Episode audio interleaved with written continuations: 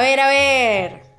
Me gustaría hacer conciencia del momento histórico increíble que estamos viviendo, donde la marca personal, y, quiero hacer un punto acá, porque la marca personal tiene un origen de hace 2000 años antes de Cristo, así como lo escuchas.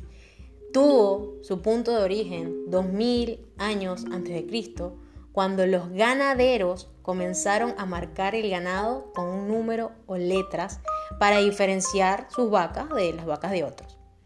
Luego tuvo un segundo punto, cuando tuvo esa constitución de las primeras marcas de panaderos, herreros y joyeros con esas marcas de sus productos para así crear un lazo emocional con los clientes. Esto fue en los años 1200.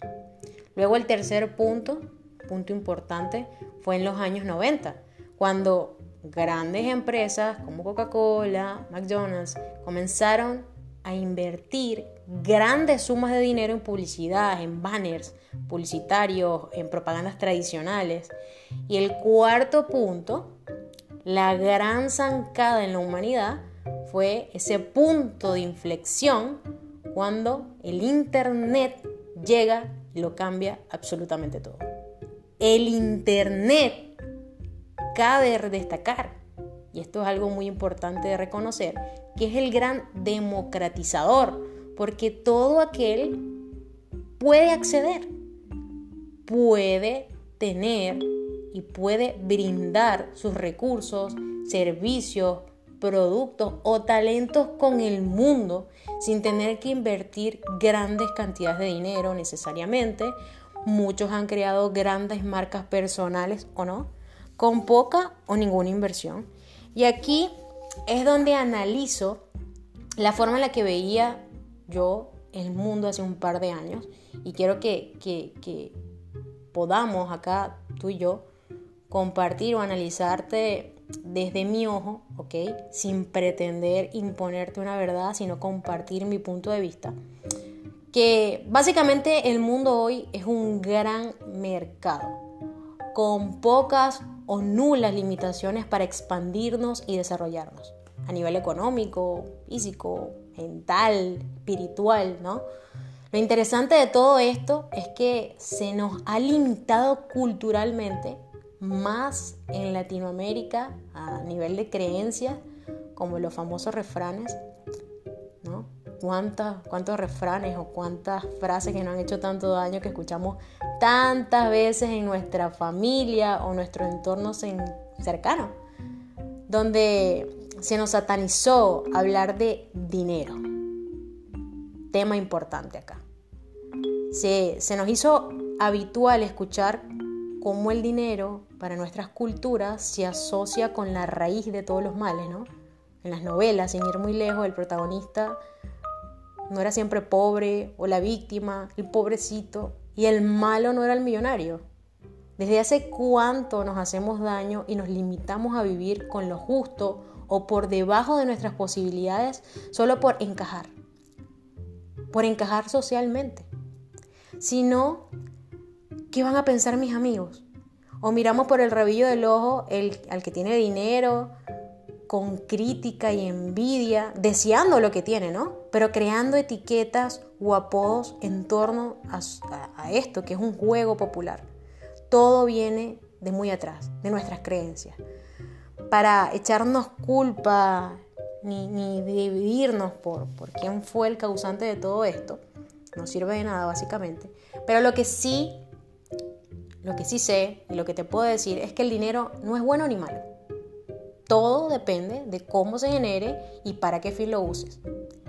El dinero o algo material jamás tendría que ser malo si no es por el sentido simbólico o las malas prácticas que le demos nosotros, las personas. Entonces, el dinero es una energía, el dinero es una vibración, el dinero es una frecuencia y fluye cuando hay movimiento.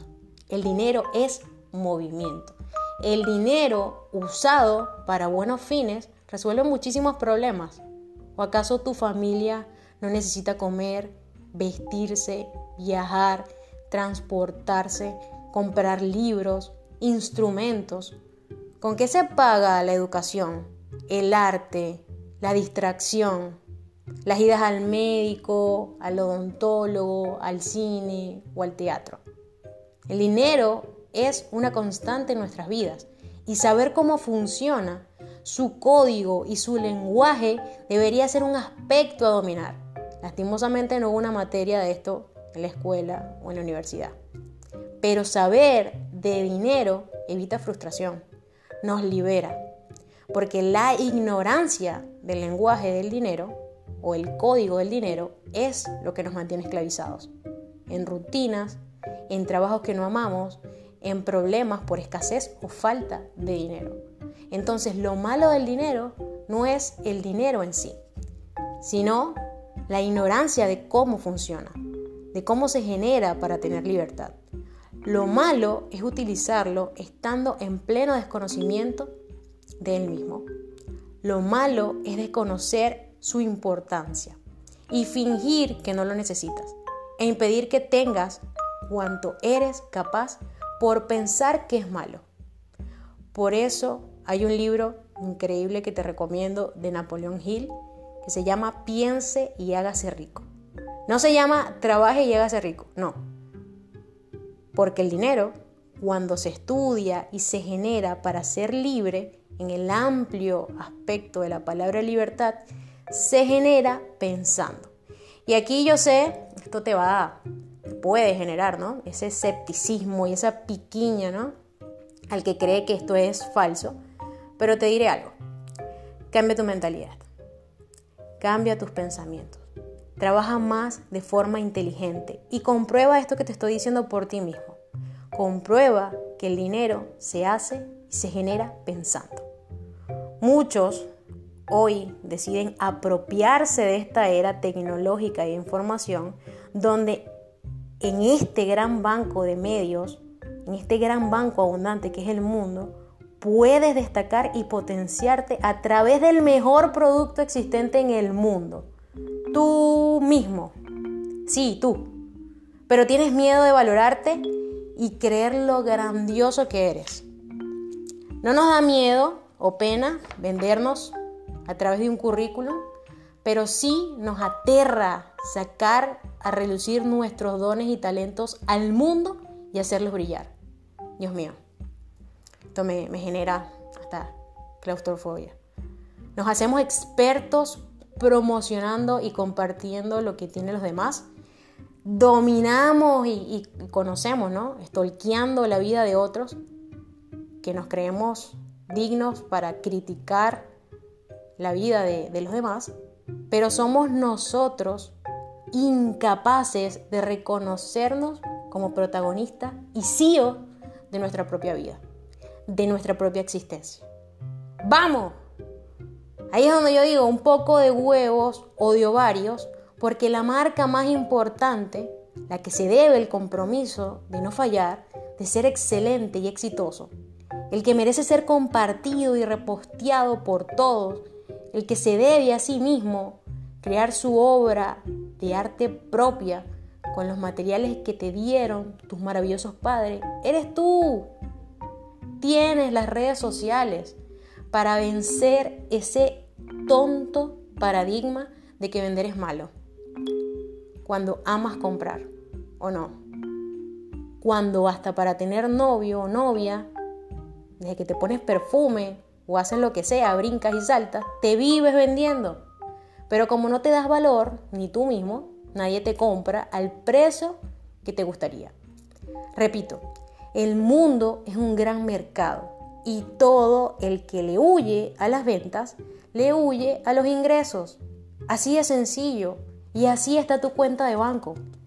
Comienza a concientizarte del mundo en el que estás, donde por pensar que vas contra la corriente en tu soberbia de querer saberlo todo, ¿no? Yo, yo, ya yo lo sé, ya yo lo sé todo, lo que realmente te están es pasando por la derecha esas personas que quizás tienen menos talentos, son menos lindos, menos capacitados, menos formados que tú, pero están más dispuestos y tienen una actitud feroz.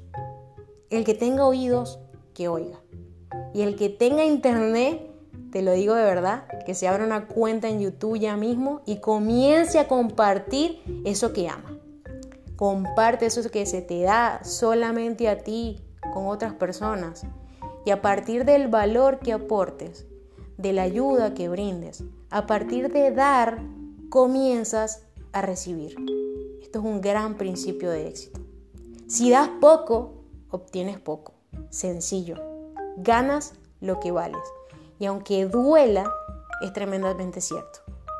Pero mientras más rápido te despegues de la idea absurda de un sueldo y del concepto de tener un jefe, menos fuerte será el golpe que te, te va a estrellar contra el piso, que puedes dártelo tú o muchas personas, lamentándolo mucho, ya que muchos ignoran o no están dándose cuenta que la era industrial se fue. Se fue, gracias a Dios, pero deja el daño mental, psicológico, esa dependencia y el status quo. Pero en un mundo de emprendedores, ya sabes que tú te pones el precio. Esto puede ser bueno o malo, pero ahora, ¿cuánto vales? Espero que sea mucho. Y espero que trabajes hasta que así sea. Nos vemos.